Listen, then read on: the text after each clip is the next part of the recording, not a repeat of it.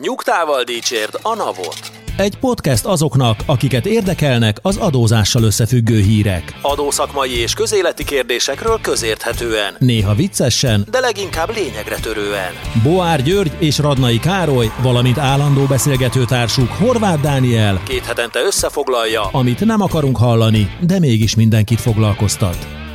Sziasztok! Ez itt a Nyugtával Dicsért a Navot podcastunk, ahol két hetente a legfrissebb adózási hírekkel foglalkozunk. Állandó szakértőink Radnai Károly Sziasztok! és Boár György. Sziasztok! Üdvözlünk titeket, kedves hallgatók, a megszokott körben, de szokatlan helyszínen. Az adás elején el kell mondanunk, hogy nagyon hálásak vagyunk a Hold blog stúdiónak és a Hold After Hours podcastnak, akik ma vendégül látnak bennünket. Hát ilyen egy podcast életem, ma olyan helyzetbe kerültünk, hogy egy kis segítségre volt szükségünk, de kaptunk is. Igen, hát a hallgatók és a kedves nézőknek elmondhatjuk, hogy az történt, hogy a, az állandó podcast stúdiónk az most technikai okokból bezárt, és a között kellett választanunk, hogy elmegyünk vendégeskedni valahol, vagy nem lenne adás, és hát nem szerettük volna, hogy a kedves hallgatók és nézők várjanak plusz két hetet azért, hogy legyen adás, úgyhogy ezért aztán szerencsére meg, megtaláltuk a Hold podcastot. stúdió menekültek lettünk, és egy újdonság az is, hogy van élő felvétel, videó felvétel. Igen. Ez egy kísérleti adás több szempontból is, úgyhogy reméljük, hogy élvezni fogjátok, kedves hallgatók, a hang és a képfelvételt is. És hát ezúton is nagyon szépen köszönjük mindenki nevében a, a Holdnak ezt a rugalmasságot, hogy ezt meg tudtuk oldani. Minket is hallgassatok, és a Hold After Hours podcastot is. Belevágunk a hírekbe, mert hogy van bőven. Olyat lépett a NAV, amire senki nem számított, robot zsarukat engedett a rendszerére. A virtuális revizorok a nap 24 órájában évekre visszamenően kutatják a gazdasági események és a cégek bevallási adatai közötti konzisztenciát. Újdonság, hogy a NAV szerint már a könyvelők felelőssége is megállapítható lesz, valamint a szabályok megszegését vagy az adó elkerülést célzó gazdasági műveleteket is megfogja a rendszer.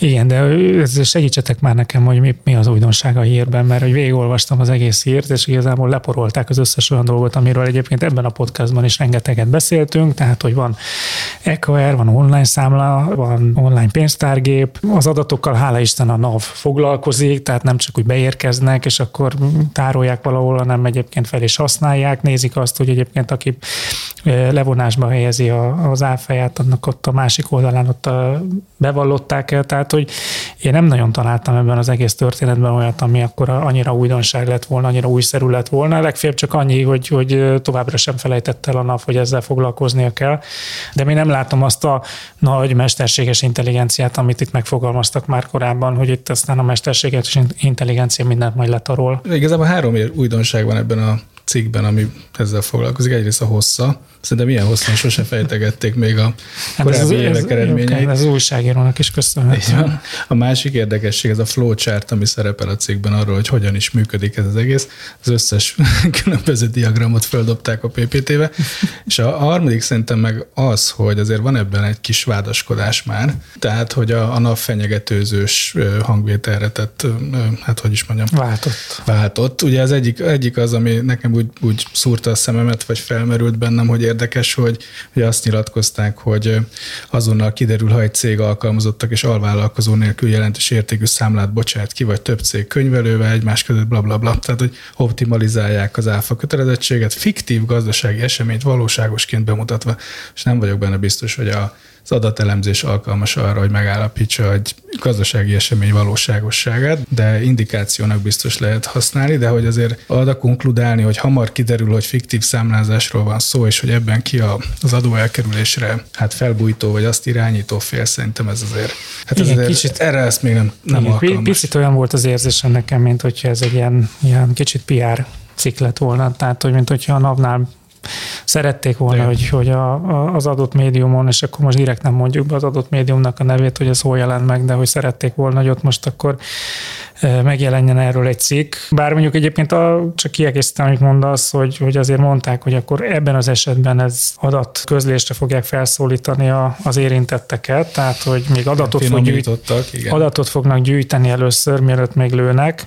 Nekem egyébként az egy érdekes dolog volt, hogy de ebben sincs semmi újdonság, csak az, hogy erre most már akkor kifejezetten odafigyel a, a NAV, hogy mondjuk megnézi, hogy a, az adott cégek, azok mondjuk, ha ugyanahoz a könyvelőhöz tartoznak, akkor ez megint csak valami valami kapcsoltságot feltételezhet. Ez se egy újdonság. De ez sem jó, hát ez a, a, a belső informátorunk most le is buktatta a navot, hogy, hogy még ez sem. Tehát, hogy, hogy tényleg az lehet, hogy, hogy igazából nem volt most egy semmi újdonság, és akkor leporolták ezt a hírt, egy kicsit átcsomagolták, hogy most mindenki megijedjen, de hogy azon kívül, hogy, hogy tök jó dolog, hogy ezzel foglalkozik a NAV ilyen behatóan, azért olyan nagy újdonságot nem, nem látunk. Igen, szerintem ami még egy érdekes konklúzió, hogy a, a NAV a könyvelői felelősséget is elkezdi firtatni, mert ugye azt írják, hogy ha a könyvelőnek látnia kell, hogy valaki be van jelentve, de, de a járulékokat nem utalták utá, el utána, tehát hogy indokolt az ő felelősségüket is vizsgálni, azért ez szerintem de még messzire. Ne adja be, arra van megbízása. Hát meg most ő kezeli a Most ő folytassa a az ellenőrzést. Tehát, Neki hogy... nincs olyan adott állománya, mint a NAV-nak. De számomra ez az, ami igen, a NAV vizsgálja, hogyha az azonos könyvelőhöz tartoznak a cégek, akkor az lehet egy indikáció.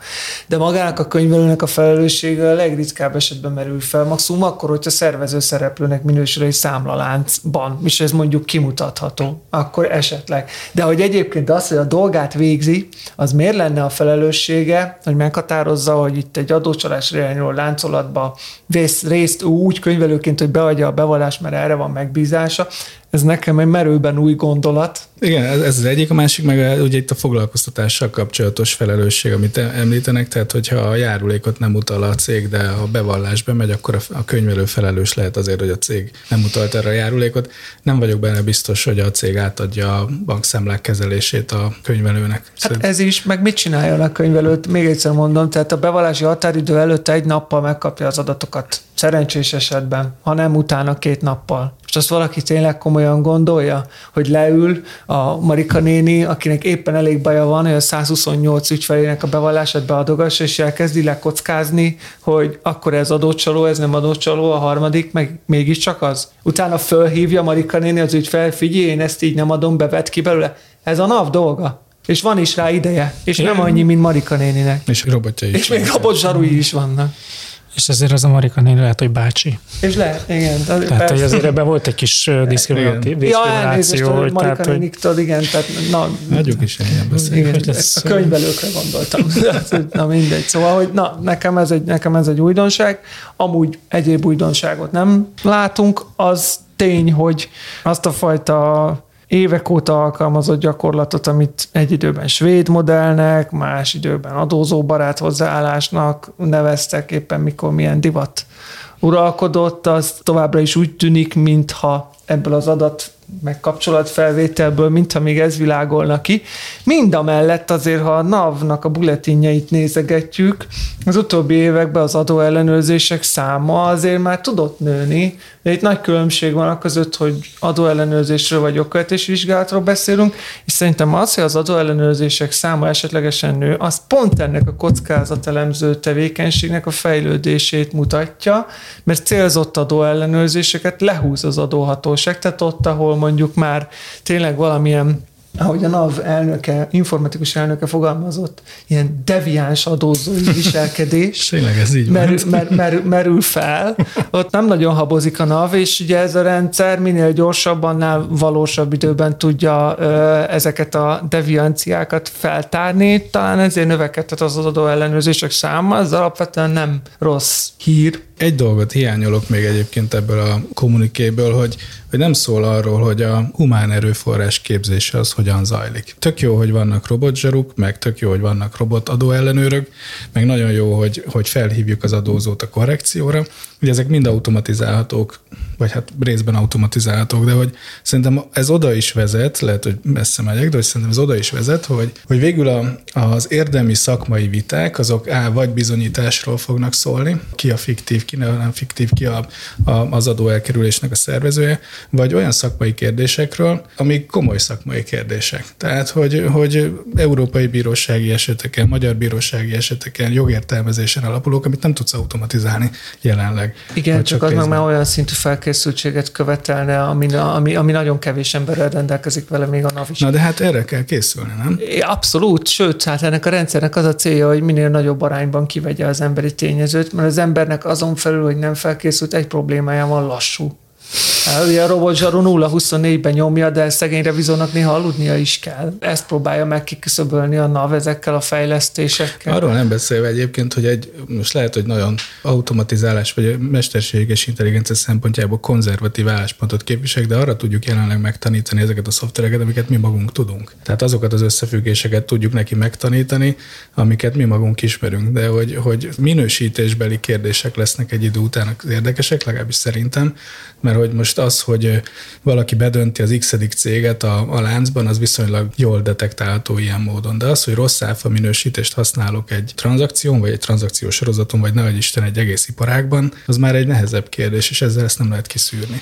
Vagy hát erre fel kellene készülni, hogy ezeket a vitákat kell majd lefolytatni. Igen, de szerintem mondjuk a, ez megint oda vezet, hogy mi is az a mesterséges intelligencia, mit nevezünk mesterséges intelligenciának, mert az igazából tényleg az lenne a mesterséges intelligencia, hogyha maga az algoritmus kezdenek tovább gondolkodni, hogy így most eljutottam eddig, de ahhoz, hogy mondjuk az egészet feltárjam, ezt meg ezt meg ezt kellene még csinálnom, és akkor emberi közbeavatkozás nélkül tovább megy. Ezt egészen biztos, hogy egyrészt a technológia nem, itt, nem tart itt, másrészt meg a napnak nem biztos, hogy engednie kellene, hogy, hogy a robot így elszabaduljon. Ez, Viszont amiben egyébként meg, meg elszabadulhat, vagy hát, és ehhez is az ember kell, de hogy, hogy ezeket az adatokat ugye sokkal részletesebben lehet elemezni. Tehát mondjuk meg lehet nézni, most már tényleg van, nem tudom, öt éves időtávban vannak online számladatok, szolgáltatások, hogy meg lehet nézni, hogy mi vezetett el oda, hogy mondjuk egy cég dőlt.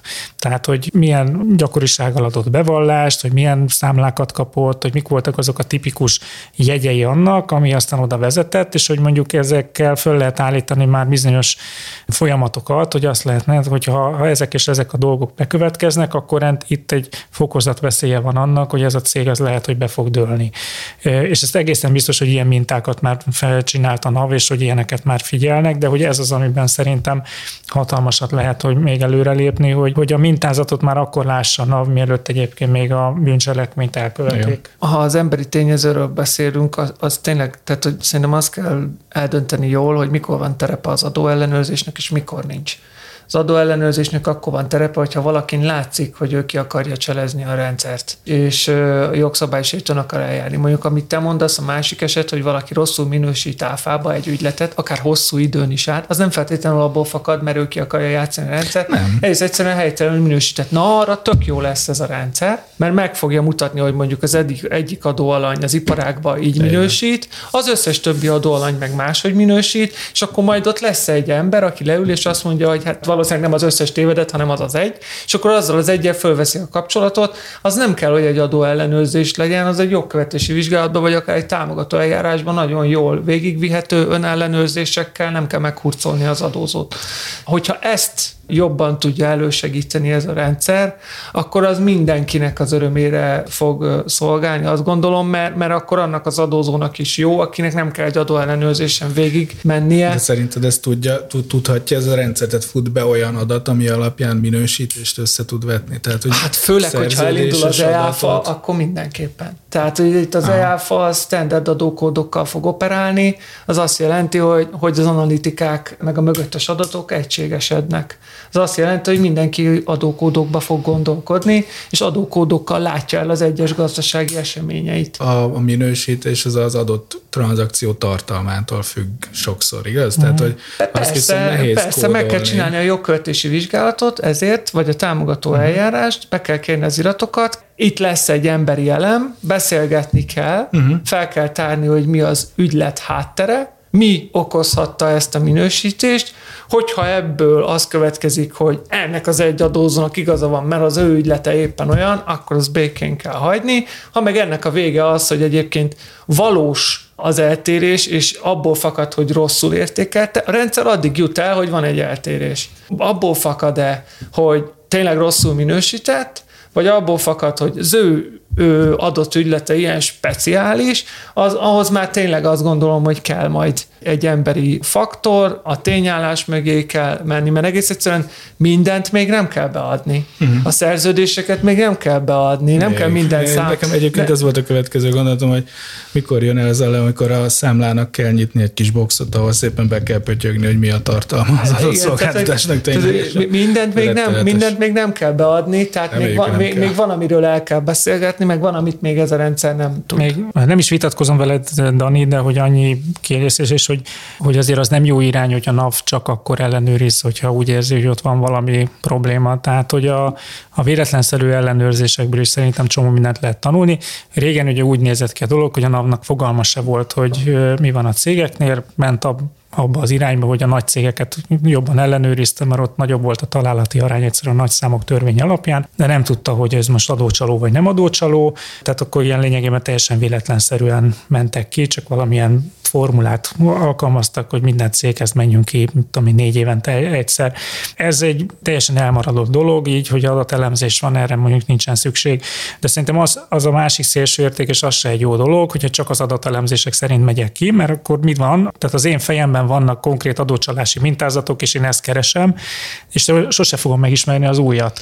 Tehát, hogy azért kell véletlenszerűen továbbra is ellenőrizni, és gondolom, hogy a, a NAV ezt azért követi, hogy le kell ellenőrizni olyan cégeket is, ami a adatok alapján patyolattisztának tűnik, hogy megértsük, hogy azok valóban patyolattiszták-e, vagy esetleg vannak-e olyan dolgok, amiket mondjuk pont az ilyen ellenőrzésekből lehet megtudni. Nem, maximálisan egyetértek, meg el is fogadom. Én inkább azokról az ellenőrzésekről beszéltem, amik reagálnak, amik már egy lezárt időszakot elemeznek és szankcionálnak, hogyha ja, szükségszerű. Hát igen, így a leghatékonyabb. Én, én ezekre gondoltam. Az, hogy preventívnek is kell lennie az adóhatóságnak, és fel kell tárnia azokat a magatartásokat, amik a következő bevallások helytelenségét okozzák, az a tekintetben abszolút egyetértek azzal, hogy széles körben jelen kell lenni, akár rendszerű ellenőrzéseket csinálni, ilyet csinál is az adóhatóság. Igen. Hát meg kell tanulni iparágokat, meg bizniszeket, nem? Tehát, hogy szerintem egyébként az adó ellenőrzi munkában ez lett szerintem a legérdekesebb, hogy hozzáférsz ezekhez a, a, az infókhoz, meg mintákhoz, és meg tudsz tanulni iparágokat, hogy hogyan működnek. Szerintem hát hozzáférnél, meg meg tudnád tanulni, ha nem éppen 28 ügyed lenne folyamatba. Tehát, hogy az utóbbi, utóbbi, utóbbi években nagyon csökkent a revizorok száma, és az pont ezt a nehézséget okozta, hogy nem csak a rengeteg új rendszert kell nekik megtanulni, mert nekik is meg kell tanulni, az abból eredő következtetéseket levonni, hanem az ügyteher is sokkal nagyobb, mint mondjuk évekkel ezelőtt egy-egy revizornak a nyakán. Arról nem is beszélve, hogy az ellenőrzései túlnyomó része adóellenőrzés, amiben azért valljuk be sokkal nagyobb a tét uh-huh. mint egy jogkövetési vizsgálatnál. Szerintem ebbe a podcastban is többször elhangzott már tőlem biztos, hogy nagyon szép, meg nagyon jó dolog, ez a rengeteg informatikai fejlesztés, nagyon hatékony is, de hogy mögötte azért a revizorok számát, és amit te is mondtál, a revizori képzést is fejleszteni kéne ahhoz, hogy ezek párban tudjanak járni, mert nem lesz kikerülhető az emberi elem teljesen. Feltépet sebeket érzek. Na jó, hát uh, nyilván a, továbbra is lesznek ilyen uh, hírek, és azokat is értelemszerűen elemezni fogjuk, de most tovább megyünk a Deutsche Telekom irányába. Tudni a magyar kormány és a Magyar Telekom együttműködésének eredményeként az állam azt vállalja, hogy 2024. január 1-től megszünteti a hírközlési szolgáltatókat terhelő közműadót, majd 2025-től a távközlési pót adót is. Cserébe a Magyar Telekom is több vállalást tett, például 2024-től kezdődően további 1 millió háztartást lefedő, gigabit képes sávszélességet biztosító vezetékes hálózatot épít ki négy év alatt a jó oldala ennek a hírnek az az, vagy hát igazán nincsen rossz oldala ennek a hírnek, de hogy tehát ami, ami tényleg pozitív meglepetés, hogy, hogy most tényleg a miniszterelnök aláírt egy szerződést, bár ugye ez nyilván semmire nem kötelezi, mert hogy ő egy személyben nem hoz törvényt, illetve a kormány az meg maximum jogszabályokat tud beterjeszteni. Nyilván, hogyha a miniszterelnök eldönt valamit, akkor a, az a tapasztalat, hogy akkor az úgy is lesz. De hogy itt konkrét vállalást tesz arra, hogy akkor 2024-ben és 2025-ben bizonyos különadókat kivezet. Ami nekem nagyon fura, most a Magyar Telekommal tárgyalt és megkötött egy ilyen megállapodást, mint hogyha a Magyar Telekom lenne az egész távközlési piac. Tehát, hogy nem túl szokványos. Ha megint csak a pozitív részét akarom nézni, akkor ugye nem a 4 vel ült le, és állapodott meg erről, hanem tényleg egy olyan külföldi kézben lévő piaci szereplővel, aki mögött valószínűleg olyan gazdasági erő áll, hogy tényleg olyan vállalásokat tehet, ami, ami utána be is tartható lesz. Hát nagy kérdés nekem egyébként, hogy ezek a vállalások mind a két oldalról határidőre meg is fognak történni. Ugye itt a számok alapján azért a, kormánynak kell előbb lépni, tehát hogy 2024 és 2025-ben el kell tekinteni a különadóktól, és aztán 26-ra meg 27-re tett a Magyar Telekom olyan vállalásokat, amik egyébként tényleg nagyon nagy összegű beruházást igényelnek, de mondom, nekem továbbra is egy ilyen hiányérzet, hogy olyan furcsa, hogy Magyar Telekommal fizettetjük ki annak az árát, hogy eltekintsen a kormány a, a különadóktól, és hát ugye egyébként ezeknek a különadóknak a más, tehát ugye ezek ilyen közművezeték különadók is, a, amik egyébként nem csak feltétlen a, a távközlési szektort érinthet érintették, hanem tehát a közműadó az, az csomó más közművet is érinthet, és hát nekem nem teljesen világos ebből a hírből, hogy, hogy egyébként a többi közművet ez mennyire fogja ezek a, ezeknek a különadóknak a leépítése érinteni. Érek a gyanúk erre, hogy kellene, mert hogy, hogy a közműveknek a, a fejlesztése, üzemeltetése az egy igen költséges dolog, és hogyha állandóan adóban elveszük a szabad likviditásukat, akkor erre sose fog pénz jutni. Érdekes egyébként ezeknek a vállalásoknak a tartalma, és most nem feltétlenül a Telekom oldaláról vetném fel ezt, hanem az állam oldaláról. Ugye Eleve van egy távközlési pótadónk, aminek az eltörlését, ha jól gondolom, eleve vállaltuk 24-től. Hát ez egy olyan extra profit adó jellegű adó, amit már korábban is. Hát amiről korábban is ez volt talán a kommunikáció. Igen. Nyilván a közművezeték adó, meg a távközlési adó az már egy érdekesebb dolog, de hogy ez erre valahol majd forrás kell találni. Tehát, hogy most akkor így kidobunk, nem tudom, 25-30-40 milliárd forintot a költségvetésbe a jövő évre. Kíváncsian várom, hogy mi lesz, a, mi lesz az, ahol megpróbáljuk beszedni majd ezt az értéket. Illetve hát majd, hogy hogyan is fog ez hatályba lépni, meg hogy melyik szektorokra vonatkozom, mert ugye a hírbevezetője ugye úgy szól, hogy a hírközlési szolgáltató terhelő közműadót törli el a, a kormány. Tehát kíváncsi vagyok, hogy a, a más közművekre is vonatkozik-e majd ez a dolog, vagy sem. Október végi, november elejé időszak megint izgalmas lesz az adótörvényváltozások miatt. Igen, ebben a tekintetben is. Én, én azon gondolkoztam, hogy ha 3,5 millióról 4,5 millióra lehet emelni az olyan magyar otthonok számát, ahol elérhetővé teszik a vezetékes gigabit hálózati infrastruktúrát, az azt jelenti, hogy ott abban az egymillió otthonban jelenleg nem elérhető, vagy nem elérhető a telekomé? Hát gondolom, hogy nem elérhető a telekomé, tehát hogy valószínűleg az is lehet a, a helyzet, hogy itt annyira konszolidálódott a piac, a Ugye a UPC-ből lett Vodafone, aztán a Vodafone-ból lett Forage, közben a Digiből is Forage lett, és hogy, hogy nagyon sok helyen egyszerűen elfogytak a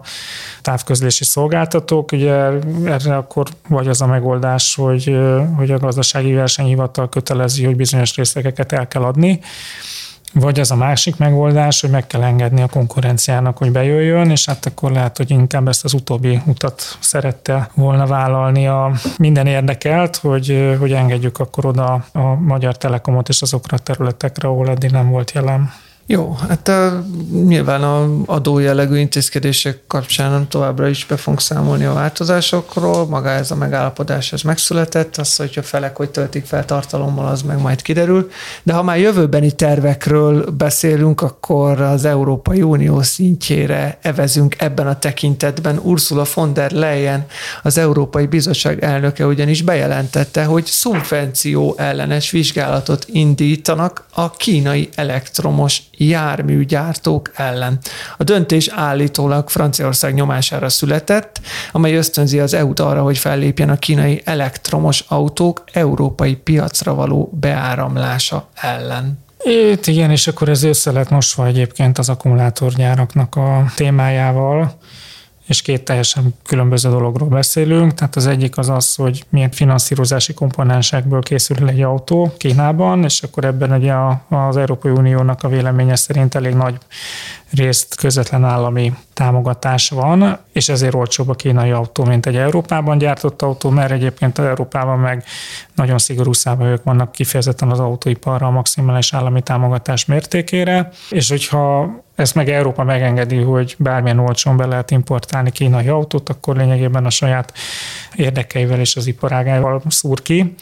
És akkor ezbe a hírbe lett egyébként még vele keverve az, hogy a kínai autóipar egyébként öles léptekkel halad Európa felé abban az értelemben is, hogy, hogy bizonyos tevékenységeit folyamatosan áthelyezi Európába, és ugye az akkumulátorgyártás az az egyik ilyen klasszikus példája, ahol, ahol megjelent Kína, mert ugye ez egy ilyen nagyon homogén, viszont logisztikailag problémás iparág, ami ahol, ahol, valószínűleg nagyon fontos az, hogy a, az autógyártó és az akkumulátorgyártó az egymáshoz közel legyen, és hogyha Európában sok autógyártó van, akkor az akkumulátorgyárakat is ide kellene hozni.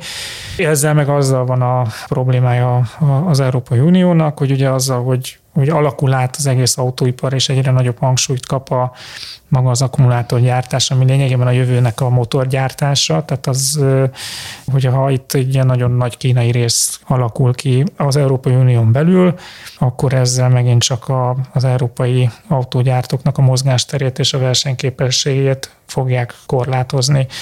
És ugye ez a kettő hír itt nagyon össze lett szerintem most ebben a cikkben, hogy ez két külön eljárás, és az első eljárást az, hogy, hogy, hogy nézik az állami támogatási tartalmat, ez szerintem ez egy teljesen bevett dolog, tehát hogy ez, ez nem, nem az első alkalom a történelemben, hogy, hogy az összes ilyen dömpingáras vizsgálat az általában ebből szokott szólni, hogy, hogy bizonyos termékek elárasztják az Európai Uniót nagyon olcsón, és akkor az Európai Unió pedig utána megy annak, hogy mi ez a, ez a termék miért lett ennyire olcsó, mert hogy egyébként ezzel a dömpingárral versenyképtelenné teszik a helyi vállalkozásokat. Szerintem ez ebbe a mintába teljesen jól beleillik. A másik azt, hogy, hogy az akkumulátor gyártástnak a, a térnyerését és a, a, az állami támogatását akarják korlátozni, az szerintem egy sokkal nehezebb dolog. Mert hogy itt ugye nem azzal van a probléma, hogy, hogy mi a tevékenység, hogy az most káros, vagy környezetszennyező, vagy kicsi, vagy nagy, hanem azzal van a bajuk, hogy kínai. Tehát, hogyha ezt egy koreai csinálja, egy japán csinálja, akkor azzal nincsen bajuk, azzal van a bajuk, hogy ez egy kínai, és az egész Európai Uniósnak jogalkotásban ilyen nincs. Tehát, hogy, hogy egy konkrét piacot lehet, hogy ez lesz, ez lesz a jövő, de hogy ez jelen pillanatban nincs, és hogy ez én nem látom azt, hogy, hogy azon kívül, hogy, hogy most nagyon szigorú szemekkel nézik Magyarországot, hogy mi történik itt Magyarországon, hogy, hogy ebben a magyar kormánynak a mozgásterét lehetne csökkenteni. Nyilván lehet nekik politikai üzeneteket adni, hogy ha ezt csináljátok, akkor is, akkor mi még jobban fogjuk növelni rajtatok a nyomást. Hogy van egy keretszabály, hogy mi az a maximális állami támogatás, amit lehet adni. Ezeken a keretszabályokon belül lehet játszani. Tehát, hogyha az van, hogy 0-tól 15 ig lehet mondjuk állami támogatást adni, akkor lehet ezzel vitatkozni, hogy miért kapják meg a kínaiak a 15-öt, de hogy azért kapják meg a 15-öt, mert ez a maximális, amit az Európai Unió engedélyezett. Szóval hogy ezt, szerintem ez nagyon szubjektív, hogy, hogy ebbe belemennek. Azzal, hogy egyébként a logikát, meg a, a motivációt azt abszolút értem, hogy ez hosszú távon az Európai Uniónak nem biztos, hogy érdekel, de hogy ez egy, én ezt egy, egy, hát egy elég nehéz és nagyjából megnyerhetetlen csatának érzek most ebben a pillanatban, ahogy az Európai Unió működik. Hát biztos, hogy együtt jár egyébként ez az egész dolog, és nem feltétlenül csak a, az elektromos autókra kivetendő, vagy tervezet, kivetni tervezett vám lesz az érdekes, hanem ugye amiről már beszéltünk korábban is, a karbonvám, meg stb. Tehát, hogy a, a, az EU-nak a korábbi viszonylag lehet, hogy gazdaságtörténetet jobban ismerők, majd, majd beírják a kommentekbe, hogy hülyeségeket beszélek, de hogy a viszonylag, hogy mondjam, liberális, laza megközelítése az EU-nak azzal kapcsolatban, hogy mit enged a határain át bejön és mit nem. Ugye ez azért tényleg nem igaz, mert egy csomó agrárterméknél ez korábban sem volt igaz. Az most a politika fókuszába került és a korábbi ideák azok félre lesznek téve, vagy újra lesznek gondolva ezzel kapcsolatban. Tehát a protekcionista szemlélet az, az elég erősen fog jelentkezni mindenhol az EU szinten. Hát is. ilyen csak egy picit az az érzésem, és még egyszer nem akarom itt magamat ilyen álnaívnak feltüntetni, de hogy kicsit ez a van rajta sapka, nincs rajta sapka. Tehát, hogy eddig az volt a probléma, és most pont a karbonvámot mondtad, hogy az Európai Unió outsourcolta a nehéziparát, és hogy kiment az Európai Unión kívülre, és ott lett olcsó, és aztán visszaimportáljuk, és ugyanaz történik, és akkor bevezetjük rá a karbonvámot. Most itt Kína pont azt csinálja, amit egyébként az Európai Unió propagál, hogy hozd ide az iparodat, így gyártsál Európai Unión belül, és akkor most ezzel van a baj. Tehát, hogy van rajta sapka, vagy nincs rajta sapka. Tehát, hogy azért mondom, hogy igazából az, az a baj, hogy Kína.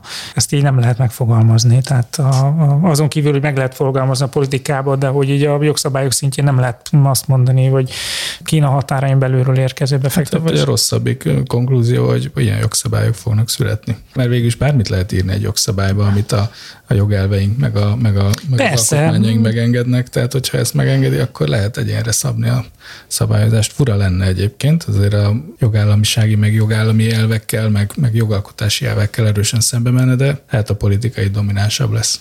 Nekem két gondolat jutott eszembe ezzel a hírrel kapcsolatban. Az egyik ahhoz az adathoz kapcsolódik, ami szerint a kínai személyautószövetség statisztikai szerint a kínai piacon a német autóértékesítések aránya 17 százalék. És ez ugye sok vagy kevés? Az sok. Sok. Mert a francia például 0,4, hát akiknek engem, állítólag meg, a lobbyára történik meg ez a szubvenció Most nem tudjuk mennyi a kínai, meg mennyi az amerikai, gondolom az se olyan sok. Engem az lepett meg, hogy ilyen sok a kínai. Tehát, hogy én azt hittem, hogy a német az, az több lesz. Én egy tök nagy ellenmondást látok ebben az egész történetben, tehát, hogy ezt az egész zöld átmenetet ugye tűzön, vízen keresztül nyomja az Európai Unió, hogy minden autóból legyen elektromos, nem veszi észre, hogy a saját legfontosabb iparágával szúr ki, utána meg rájön, hogy baszki, ezek itt akkumulátor fognak gyártani, és egyébként az akkumulátor lesz a legdrágább alkatrésze az autóiparnak, és ki tud akkumulátor gyártani? Európában senki.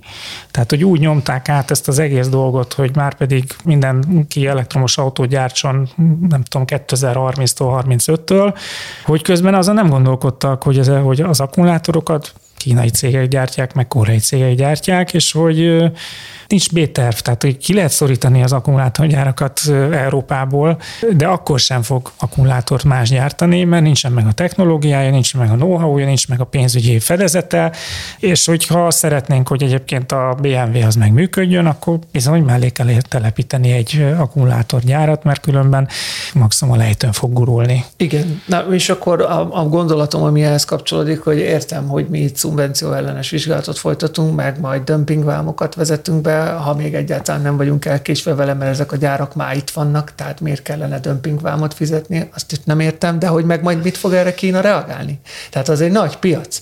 Majd amikor a 17% nullára csökken, akkor a német autógyártók, akiknek egyébként ugyanúgy nagyon fontos szerepük van az Európai Unió gazdaságának a működtetésében, azok, azokkal majd mi fog történni? Tehát lehet ezt csinálni, csak azt nem szabad elfelejteni, hogy a másik oldalon is van. Hát és van ugye ez egyébként szerintem ezt nem a német autógyártóktól jön ez a, a, most hát nem tudom, hogy a német autógyártók most mind gondolkodnak, de hogy a, konkrétan a, a cikkben is említett CATL-es akkumulátorgyár, az a BMW úszolására megy Debrecenbe. Tehát, hogy ez a BMW-nek volt fontos, hogy neki logisztikailag az kellett, hogy az akkumulátor az a szomszédból jöjjön. Tehát most, ha nem lesz akkumulátorgyár Debrecenben, akkor BMW gyár sem lesz. Tehát, hogy a, a kettő együtt, és hogyha nem lesz BMW gyár, akkor, tehát hogy a BMW is most már azért feltette erre mindent, tehát ott van a, azon most már elég sok milliárd eurót belevágtak, tehát hogy ők sem akarnak ebből a dologból visszamenni, tehát hogy, hogy ez egy ilyen nagyon furcsa, nem az első alkalom, hogy az Európai Unió nem feltétlen logikusan működik, de hogy olyan tényleg, mint hogyha ha nem nézték volna meg a, a, azt, hogy mi történik az elmúlt tíz évben körülöttük, illetve hogy mit akartak elérni, tehát hogy utáljuk az olajat, utáljuk a dízelt, és utána a szuper jó a zöld az elektromos autó, de közben meg nem nézik meg, hogy akkor ezt ki fogja szállítani. Igen, a termelési láncoknak ki vagyunk szolgáltatva ilyen szempontból, tehát hogy ez biztos, hogy így van. Minden évben foglalkozunk a, az 1%-os SZIA felajánlásokkal, általában ez időtájt szoktuk ezt megtenni, amikor statisztikák jelennek meg ezzel kapcsolatban. Idén is kiadta a NAV a legfőbb statisztikákat, ami szerint szerint 2023-ban a felajánlások száma mellett a felajánlott összeg is nőtt, így összességében több mint 15 milliárd forint jut el még idén a civil szervezetekhez. És akkor az volt a, az érdekesség, a meglepetés, hogy ugye 22-ben arról keseregtünk mi is, meg, meg egyébként sok szakértő, hogy, hogy milyen negatív változás indult el a magyar közéletben, hogy egyre kevesebb felajánlás van, és aztán 23-ra meg hirtelen csodák csodájára ez a trend ez visszafordult. És hát ugye most próbáltam visszakeresni olyan adatsorokat, ami ugye ezekben a cikkekben 2020-ig mennek vissza az adatsorok, és akkor hogy mi volt egyébként korábban, tehát hogy azért az látszódik, hogy nőnek a reálbérek, meg sajnos inflálódik a forint, azért elég dinamikusan emelkedett az SZIA bevétel, és ezzel párhuzamosan az 1%-os felajánlás is, és ugye a, amiben viszont a megbicsaklás az volt, az az 1% felajánlók száma, tehát hogy még az abszolút összegben még 2022-ben is emelkedett a, az 1% felajánlás, viszont egy, egy ilyen, tudom, 15%-kal kevesebben, vagy 10%-kal kevesebben éltek a felajánlás lehetőségével, és most meg többen. Az, hogy miért ennyivel többen éltek a felajánláshoz, azt, azt kevésbé tudom megérteni, hogy miért volt ez a nagy visszaesés 2022-ben, azt viszont én egyértelműen az SZIA visszatérítésre vezetem vissza. Nagyon sok embernek egyszerűen nem volt SZIA fizetési kötelezettsége, vagy olyan kevés volt, amilyen nem érte neki meg, hogy ezzel ő most bajlódjon, hogy arra 23 forintról még rendelkezzen. Illetve szerintem nagyon sokakban az a dolog tudatosult, hogy márciusban visszakap megkapta az SZIA-ját, tehát itt igazából akkor neki bevallás se kell már itt ezzel tennie, mert abszolút, hogy abszolút. ezzel akkor neki innentől kezdve nincsen dolga, és szerintem ez volt, ami, ami nagyon negatívan hatott a felajánlásokra. Az, hogy ez 2023-ra miért fordult meg úgy, hogy, hogy még korábbi átlagoknál is többen ajánlottak föl, ezt tök őszintén én nem értem. Nagyon örvendetes, de hogy én nem tudom, én nem, nem éreztem azt, hogy itt annyival erősebb egy százalékos kampány lett volna, ami ezt indokolja. Én szerintem a valami megfejtést kellene hozzátennem, amit nyilván hatalmas kutató munka előzött meg az elmúlt párom percben. Szerintem az lehet, hogy, hogy az emberek sokkal jobban érzik azt, hogy, hogy nekik is zsebbe kell nyúlni, és támogatni kell a számukra fontos ügyeket, meg, meg okokat ahhoz, hogy, hogy működőképesek legyenek. Hát, hogyha Ugye beszélgettünk arról, hogy milyen érdekes a, a, a top az 20. 20 igen. És ugye a, van egy pár ugye érdekesség, de ugye a, a döntő többség az valamilyen, valamilyen egészségügyi profillal rendelkező alapítvány, vagy, vagy, vagy kutya.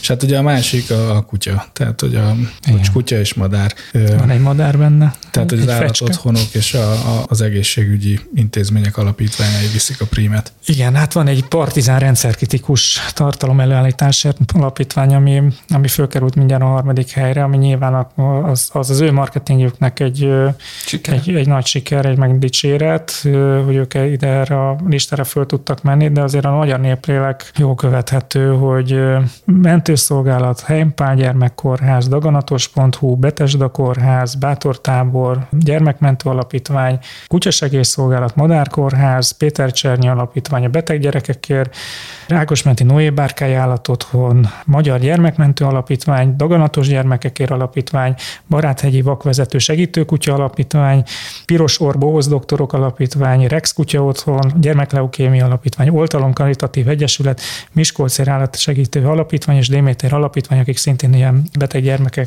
családsegíté. Nincs egy oktatási alapítvány, nincs egy kultúra alapítvány, nincs egy műemlékvédelmi, nincs egy városfejlesztési, nincs semmi. Gyerek és kutya. És ez szerintem ez, ez, ez csak elkeserítő, hogy, hogy az embereknek ez van a fejében, hogy ez a két legfontosabb probléma a, a világunkban, hogy vannak beteg gyerekek, és vannak kóborkutyák, és Nekem mondom, az, az oktatás az, ami a leges legjobban fáj, hogy, hogy semmi, tehát hogy egy, egy hogy leszakadó társadalmi rétegeket segítő alapítvány, hogy bármi olyan lenne benne, de biztos vannak ilyenek, de hogy az első húszban ilyenek semmilyen nem tud bejutni, ez, ez szerintem tökre elkeserítő. Ami nekem ezzel a hírrel kapcsolatban eszembe jutott, az egyrészt az, ami mindig szokott is, hogy ezekben az adásokban mindig elmondjuk, hogy ez egy százalékos felajánlás nagyon fontos. Ez egy olyan lehetőség, ahol tényleg beleszólhatunk, hogy hova kerüljön a pénzünk, viszonylag ritka alkalom, hogy ez ennyire közvetlenül megtehető legyen, úgyhogy ilyen szempontból talán tényleg egy kicsit meghökkentő, hogy az első húszban csak ez a két téma merül fel, amik egyébként nagyon fontos témák, tehát ha valaki úgy dönt, hogy a állatotthonnak adja a Madárkórház Alapítványnak, vagy a Magyar Gyermekmentő Alapítványnak, az nem dönt rosszul, félreértés ne essék, mert ezek nagyon fontos ügyek. Kicsit talán meglepő tényleg, hogy csak ez a kettő, ami, ami ennyire. Ez az egyik a gondolat, ami eszembe jutott. A másik gondolat meg az, hogy ha ez a szám még mindig tud nőni, és most már ott tartunk, hogy 1 millió 819.715 ember élt 1 os felajánlással, akkor hol a határ? Tehát, hogy, hogy meddig, meddig, meddig, le, meddig lehet eljutni, mert, mert, mert én szerintem nagyon fontos lenne, hogyha még mindig, tehát, hogy az hiányzik nekem ebből a hírből, és lehet, hogy a NAV statisztikáiban benne van, hogy hány olyan ö, ember van, aki tehetett volna egy százalékos felajánlást, de nem tett. Hogy mekkora még itt a puffer? Hát szerintem fél millió. Tehát, Én is négyes félre emlékszem, vagy ilyen négyes fél öt millió körüli eszi. Hát annyian foglalkoztatottak száma, tehát hogy... Tehát akkor ez azt jelenti, hogy még mindig bőven 50 százalék alatt vagyunk, azoknak az embereknek a tekintetében, akik egy százalékos SZIA felajánlást tesznek. Szerintem egy elég nagy kör van, akinek nincsen számottevő SZIA, mert mondjuk vagy azért, mert tőkejövedelmekből él, és az, az utáni SZIA nem ajánlható fel, vagy azért, mert mondjuk a családi adó kedvezménye majdnem kinullázta az SZIA kötelezettségét, és nincs mit felajánlania.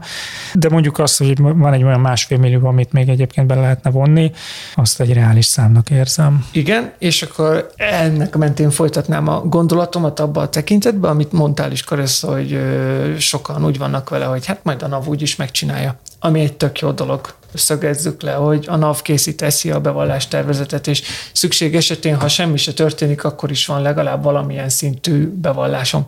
Csak ami az előnye, az meg itt pont a hátránya lesz hogy az egy százalékos felajánlást nem tudja a NAV megcsinálni, mert nem tudja helyettem eldönteni, hogy én most a Bátortábor alapítványnak adom, vagy a Rex Kutya Otthon alapítványnak adom az egy százalékomat, és viszont így, hogy belépett az emberek helyett a bevalló pozíciójába, ez is okozhatja azt, hogy az egy százalékok meg elmaradnak. Uh-huh. Ez egészen biztos, hogy az, hogy egy nagyon egyszerű lett az adminisztráció, meg hogy az adóhatóság megkészíti itt a, a bevallás helyettem, az egy százalékot nem fogja elkészíteni helyettem, tehát ő nem fogja kitalálni, hogy én kit. És hát az a legrosszabb, amikor az állam elkezdeni azt is kitalálni, hogy kinek adjam az egy százalékomat, de hát nyilván az látszódik mondjuk a partizánnak a, a helyezésén, hogy mondjuk aktív reklámozással ezt el lehet érni, de azért a reklám is pénzbe kerül, tehát hogy szóval van, van az a break break amin tehát, hogy bele kell tenned valószínűleg jó pár millió forintot egy reklámba azért, hogy eljusson sok olyan helyre, ahonnan aztán remélheted, hogy ez megtérül-e,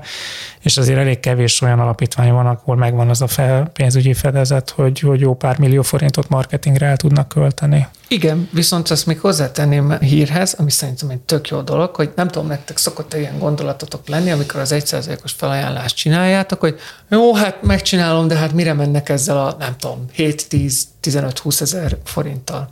És akkor van ez a 20-as tábla, amiben látszik, hogy ezek releváns összegekre tudnak nőni, de nem ezt tartom a legfontosabb hírnek, hanem az átlag felajánlások számát, ami szintén egy szép, tehát egy civil szervezetre első felajánlók átlagos száma 2023-ban 62, a kedvezményezett civil szervezetek száma 29.505, ez is nőtt, és ami még érdekesebb, hogy az egy civil szervezetre első felajánlás átlag összege idén 519.576 forint. Szóval senki ne gondolja azt, hogy az ő 7-12-15 ezer akárhány forintja, az nem jó, mit lehet azzal kezdeni, mert ami összességében összejön, az egy szép összeg, és az, azzal már lehet. Én azon én is meglepődtem, hogy mert persze ez egy átlag, tehát nem mennyit kap mindenki, mert valaki 100 milliót kap, de hogy azért az jött ki nagy átlagban, hogy 500 ezer forint felett van az egy civil szervezetre jutó egy százalék támogatás, azért az egy elég jelentős összeg. Tehát, hogy ez Igen. azt jelenti, hogy azért elég sokat. Tehát, hogy nem, nem arról szól a dolog, hogy van 30 civil szervezet, aki milliárdokat kapott, és aztán egyébként meg a többiek ilyen 10-20 forintokat, és akkor az átlag 500 ezer forint, hanem tényleg a 30 ezer, tehát ez az 500 ezer forint 30 ezerre vetítve az egy úgy, hogy a, a legmagasabb az 336 millió, de a 15. helyezett már csak 80 millió, tehát hogy ez így, így elég gyorsan megy le, és a 20. helyezett 60 millió forint, tehát hogy,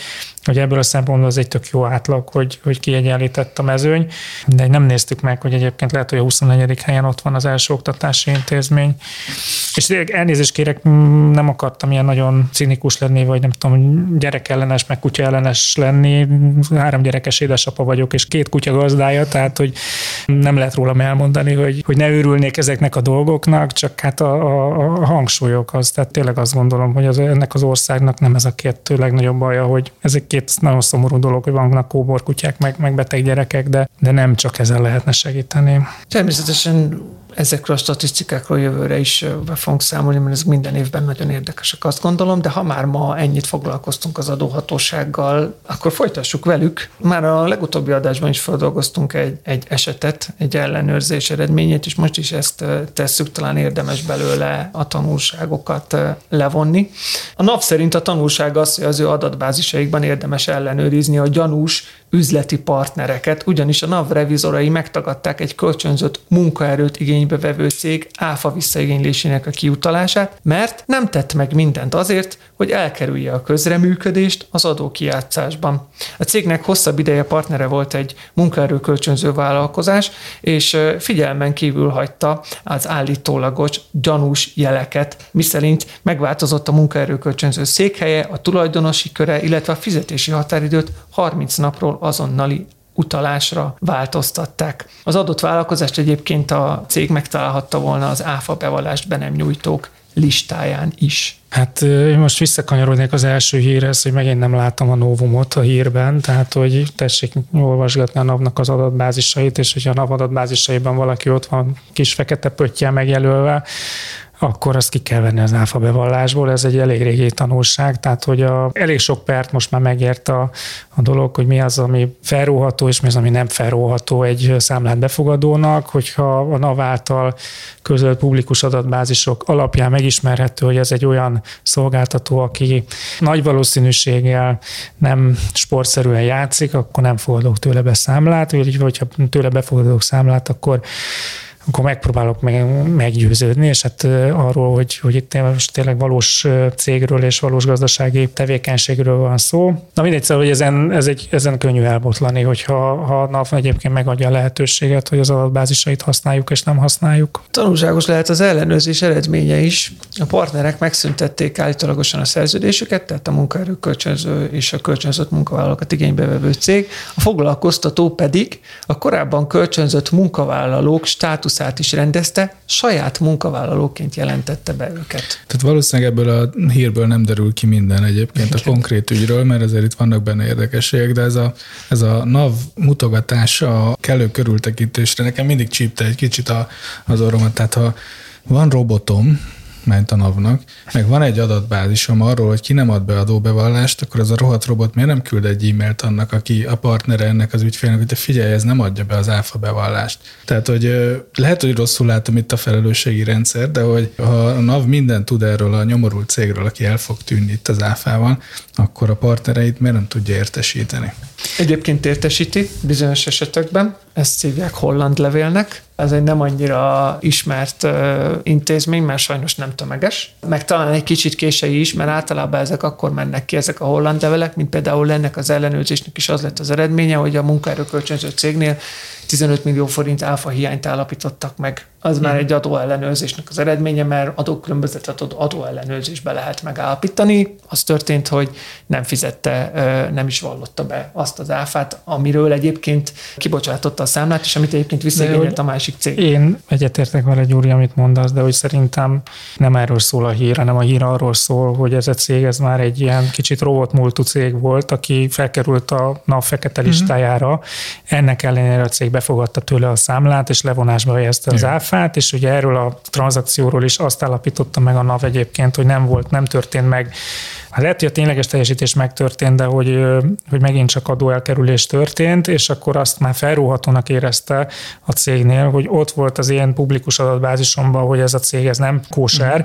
Ennek ellenére te belementél, tehát ne lepődjél meg, hogyha nem fogom neked most erre hivatkozásra visszaadni az áfát. És hogy a te általad hiányolt e-mail szerintem akkor kell, amikor még nincsen fenn a listán, és csak televonásba helyezed, és akkor megy neked egy, egy e-mail, hogy by the way, tudd, hogy a partner az nem fizetett áfát, és most elkezdjük őt ellenőrizni, az preventív. Igen, de azért egy kicsit a, a vállalkozásoknak a helyzetét is megmutassuk ilyen szempontból. Nem könnyű a szituáció. Tehát hogy ettől a munkaerőkölcsönzőtől befogadott számla lehet, hogy az 1200 számla között az egyik. Hát, jó. Elképzelhető, okay, kisebb, azért... elképzelhető, hogy nagyobb. Kapok egy levelet a NAV-tól, amiben azt írják nekem, hogy mondjuk most én vagyok a cég, azt azt írják nekem, hogy dádá van, mert a számla kibocsátód az nem vallja, nem fizeti az áfát, most mit csinálsz? Hát mit csinálok? Kell, hogy ez érintsen engem? Alapvetően ez az én problémám? Hát, hát még én visszaigényelhetem az áfát. Azt, azt még igen. Visszaigényelhetem az áfát, vagy dönthetek úgy, hogy nem igénylem vissza, de akkor meg bebuktam az áfát. Nem, én, én azt gondolom, hogy nem, ez, a, nem erről szól a kommunikáció. A kommunikáció arról szól, hogy te egy olyan üzleti félel üzletelsz, aki nem fizet adót, és ezért a NAV mindjárt eljárás alá fogja vonni, és mivel te ezt most megtudtad, ezért ne lepődjél meg, hogyha a következő számládon az áfát már nem fogod tudni levonásba helyezni, mert most szüntes meg a szerződésed vele, és keressél más munkaerőkölcsönzőt. Szerintem erről szól, szólhatna egy ilyen felhívás. Még egyszer mondom, itt nem erről van szó, hanem itt arról van szó, hogy már ez a, ez a cég ez már felkerült egy adatbázisba, amire nem kellett volna. Amellett, hogy szoktam én is megvédeni a munkaerőkölcsönzőket, mert szerintem egy nagyon fontos tevékenységet végeznek a gazdaságban, azért a legtöbb probléma visszatérően az a takarító cégek, biztonsági cégek és a munkaerőkölcsönző cégekkel szokott lenni. Szerintem az is egy valós elvárás bármilyen pénzügyi vezetővel szemben, hogyha egy ilyen céggel szerződés köt, akkor körültekintően jár el. Kér tőle olyan referenciákat, megnézi, hogy neki nem volt semmi a múltjában, és hát valószínűleg itt azért hát erre sem került sor volt adóhatósági dolgozóként, el vagyok ragadtatva ettől a véleménytől, mert én ilyet nagyon keveset hallottam. Hát igen, és az asztalban hárman csak ketten osztjátok. Nem, tehát hogy értem azt, hogy, hogy tisztában kell lenni azzal, hogy ez egy kockázatos terület, csak hogyha a NAV-nak rendelkezésre áll információ arról, hogy az a cég az, az valamiért nem kóser, és egyébként eldugja valahol a rohadt honlapjának az egyik zugába az adatbázisok fül 45. lenyílő mappájába, nem lenne sokkal olcsóbb társadalmilag, ha írna egy e-mailt, mint az, hogy elvárja, hogy mindenki eltöltsön az életét. Jó, de ez már csak after the fact, tehát az már csak azt az e-mailt neked már Jó, csak azután tudja elküldeni. tudom kideríteni, hogy ő beadta csak akkor, hogyha már nem tudom hányszor nem adta be, és fölkerült erre a listára. Szerintem nem vitatkozunk egymással, csak két különböző dologról beszélünk. Tehát az egyik az, hogy... Ja, értem, hogy, amit mondasz, hogy, hogy referencia, meg hogy tehát, De ki van egy adatbázis, azt az adatbázisát egyébként pont azért hozta létre, Igen. mert hogy elbukta azokat a pereket a bíróságon, ahol Igen, azt Igen. mondta a bíróság, hogy az adózó nem tudta megismerni azt, hogy milyen hátrányos következményekkel járhat, a leszerződik ezzel a céggel, ezért ott vannak az adatbázisok. Igen, ezeket most meg kell vizsgálni. Az e-mail az egy tök jó dolog lenne, de ezen a helyzeten nem segítene, hogy te már levonásba helyezted az áfát, tehát legfeljebb küld neked egy arról egy e-mailt, hogy by the way, ez most nem, ő nem fizette be, ez, az, ez szerintem pont az, amit most a Dani is mondott, hogy hát most ez nem tudsz mit csinálni. Tehát, hogy ez nem a te döntésed volt, hogy ő nem, nem fogja. fogadom be, meg Igen. az követő havit. Tehát, hogy ez az állam szempontjában is egy damage control lenne. Ja, abszolút. Úgyhogy e... akkor innen is javasoljuk, hogy küldjenek Ja, mindegy, tehát hogy csak az, azért, azért tartom ezt nehéz ügynek, mert hogy nem egy nagy feladat, vagy nem egy iszonyú nehéz feladat, de hogy, hogy azt érzem, hogy a NAV oldaláról olyan könnyen megy a pöckölése a feladatoknak, meg az iránymutatásoknak az adózó oldalára, és minden egyes ilyen dolognak van költsége nem feltétlenül nagy, de hogy a 150-edikkel együtt ez már, egy, ez, már, ez már költség. Tehát, hogy erre rendszert építeni, ezt frissíteni, mert ugye akkor, ha már figyelem a partnereimet, akkor legalább havonta frissítenem kellene, vagy két havonta ezt az adatbázist, kommunikálni kell velük, stb. Tehát, hogy ez egy aktív viszonyt feltételez a partnerek között is, meg az aktív viszonyt feltételez a, az adott cég oldaláról is, hogy ezeket az adatbázisokat használja. Ez rengeteg idő. Ez abszolút így van, sőt nem csak idő erőforrás is, ugyanakkor, ugyanakkor akkor az is igaz, hogy vannak olyan ágazatok, amik kifejezetten fertőzöttek, nem véletlenül létezik a fordított adózás se, és a munkaerőkölcsönzésben egyébként volt is, csak most már ö, nem alkalmazható, mert az EU-s derogáció lejárt ebből a, a szempontból. Ahogy mondtad is az elején, ebből a cikkből nagyon sok minden nem derül ki az hát, ügyről. Hát, igen, nem derül ki, egy... Például nem derül ki az erről az ügyről, hogy amikor beadta a bevallását, és abban a kiutalási kérelmet, vagy a visszaigénylést feltüntette az adózó, akkor mi, hogyan zajlott a kockázatelemzés? Ugye, hogy nyilván kidobta a automatikus kocka, hogy a számla kibocsátó nem vallja, nem fizeti az áfát. Ott ült a osztályvezető, vagy aki éppen személyesen lekockázta, és vagy azt csinálta, hogy szólt a revizornak, hogy figyelj, hívjátok fel ezt a céget, hogy egy gáz van, ezt ki kéne venni, és akkor egyébként a fennmaradó 88%-át a visszaigényeltő adónak el tudjuk engedni, mert ilyen is van, vagy az történt, hogy lehúzott egy jogkövetési vizsgálatot, ami, amit lefolytatott, és mondjuk felhívta önellenőrzésre, és mondjuk azt mondta az adózó, hogy én nem fogok önellenőrizni, mert szerintem én ezekkel öt éve együttműködök, uh-huh. eddig minden rendben volt, és mondjuk utána volt egy adóellenőrzés, aminek kezdett a vége. Ezek így nem derülnek ki ebből a hírből, pedig akkor lenne igazán tanulságos. Az is lehet, hogy úgy volt, ahogy te mondod, uh-huh. hogy rögtön adóellenőrzés történt, és egy ócska mukkot nem szólt a NAV, csak elkezdett, de azért most már nem ez a, nem ez a mhm. gyakoribb, példátlannak se nevezném, de azt mondanám, hogy, hogy, hogy nem ez a gyakoribb, hanem inkább azok a lépések, amiket, amiket mondok. Miért? Mert egy adóellenőrzés az adóhatóságnak időbe kerül, ahogy mondtam, az állomány nagyon leterhelt, nem könnyű egy ilyet szabályosan végigvinni, mindig hangsúlyozom, hogy, hogy az eljárásnak is ugyanakkor a jelentősége van, mint maga a bizonyított tényállásnak, szóval azért kétszer meggondolja az adóhatóság, inkább lefolytat három jogkövetési vizsgálatot, mielőtt egy adóellenőrzésbe kezdene, mert az egy zsákutca. Az abból a szempontból egy zsákutca, hogy annak a végén valamit mondani kell. Át, Megvan a címe a podcast. Az adóellenőrzés és zsákutca. Ott vannak a végén valamit mondani kell, át vagy bét, és amellett, amellett valószínűleg ki kell tartani. Lezárt időszakot keletkeztető ellenőrzés, nem, nem nagyon lehet mókázni, általában ilyenbe belemegy az, az adóhatóság, az azért van, mert már van, van egy koncepció a fejébe, hogy az eddigi feltárt tényállási elemek alapján mire megy. Ez jó vagy nem jó, de ettől még így van. Úgyhogy nem tudom, sok minden nem derül ki ennek a hírnek a, a hátteréből, jó lenne többet uh, tudni róla, de alapvetően azért az, az már nem úgy van, mint mondjuk, uh, nem tudom, 10 évvel vagy 15 évvel ezelőtt, hogy akkor rögtön adó ellenőrzés, mert, mert a revizornak olyan szimata van, hogy megszagolta a számlát, és érezni rajta, hogy fiktív. Tehát, hogy ilyeneket is Vannak ilyen legendák? Még vannak ilyen, vannak ilyen élő legendák. Hogy, hogy a számlatömböt, és érezte a papír és, és ott állt, és ott állt meg a keze, és már, van, már kattant is a tolla megbízó levéle. Van a levendula szagú szappa, meg a fiktív. meg a fiktív szagú, úgyhogy. Na, hát minden esetre, kedves hallgatók, a mai hírben ennyi adás fért. Még itt az adás végén egy kicsit... Mit mondtál, mai hírben ennyi A mai adás? adásban ennyi hír fért. Köszönöm szépen. Ez meg volt a második címe is. Köszönöm. Az az, az, az alcím. Köszönöm szépen a kijavítást, de azért még itt az adás végén promotálnám egy kicsit a nem olyan régen elindított LinkedIn oldalunkat, ahol exkluzív tartalmakat találtok. Például lehet, hogy ebből az adásból is majd kerül fel egy-egy kivágott részlet, vagy videó részlet, amit majd kiválasztunk. Úgyhogy és ki tudja még micsoda. És ki tudja és még micsoda. Úgyhogy, most a szerkesztő, a producerünkre nézünk. Igen, innen is üdvözöljük Attilát, kamera túl végén. Úgyhogy forgassátok a LinkedIn oldalunkat is, kedves hallgatók, ajánljuk a figyelmetekbe. És két fontos írt meg áttettünk jövő hétre, úgyhogy az majd a transferárral és a befittel majd visszajövünk. Csak ne gondoljátok, kedves hallgatók és nézzük, hogy ezzel nem foglalkoztunk volna, csak olyan sok hír volt, hogy elfogyott az idő. Igen, nagyon sokat foglalkoztunk ma az adóhatósággal, úgyhogy két hét múlva is tartsatok velünk, mert akkor meg a transferár és a befit szabályok is biztos, hogy a témák között lesznek. Addig is vigyázzatok magatokra. Sziasztok! Sziasztok! Sziasztok! A Nyugtával Dícsért a Napot podcast adását hallottad. Az elhangzott kijelentések és vélemények a műsorvezetők és vendégeik magánvéleményét tükrözik. A műsornak nem célja az adótanácsadás, és nem is minősül annak.